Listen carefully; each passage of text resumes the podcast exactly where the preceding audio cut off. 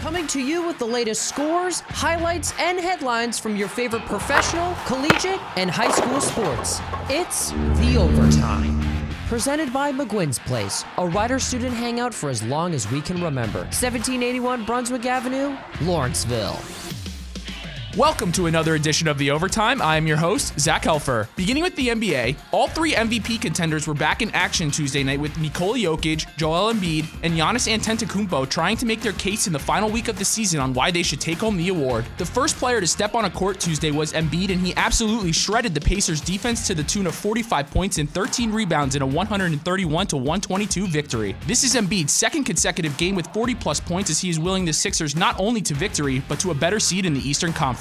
Giannis was the next player to play Tuesday, and his performance was definitely lackluster. He finished the game with 18 points, 9 rebounds, and 7 assists in a Bucks blowout to the Bulls. While he was close to obtaining a triple-double, he still finished as the third leading scorer on the team. Based off of his recent performances, which have been downright dominant, Tuesday's game could be considered a downer for the reigning NBA champion. The final player of the three to play Tuesday was Jokic, and he was the only Nugget who showed up to play. He put up a monster stat line of 41 points and 17 rebounds in a defeating fashion with the Nuggets losing to the Spurs 116 to 97. The MVP race is so close between these three players that each performance they put up in these next five days will be crucial for them to win the award. Putting Tuesday night's games in consideration, Embiid and Jokic definitely helped their case. Moving over to the NHL, the New Jersey Devils announced that star forward Jack Hughes will miss the remainder of the season due to a knee injury he sustained last Sunday. Hughes was having an incredible year for the Devils with 26 goals and 30 assists, which earned him a huge contract extension for eight years worth $64 million.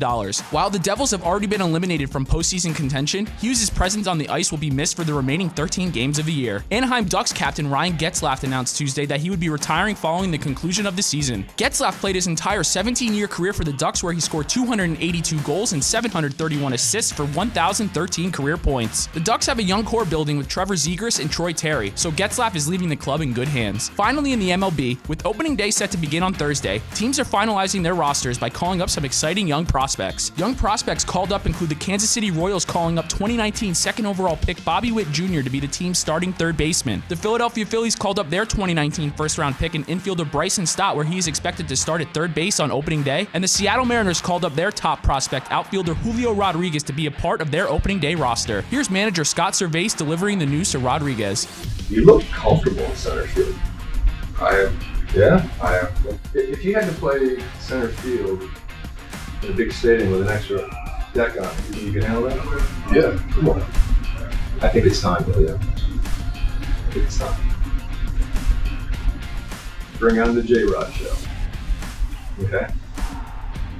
That's all for this edition of The Overtime. It's a spring semester at Rider. Make your off campus party spot McGuinn's Place and receive reduced admission when you flash your Rider ID every time you hang out at McGuinn's, 1781 Brunswick Pike, Lawrenceville. To find out more, like and follow McGuinn's Place on Facebook. Listen to The Overtime every day on 1077 The Bronx Retro. Catch up on previous Overtime episodes on your favorite podcasting platform through our website at 1077thebronc.com slash overtime. Touchdown!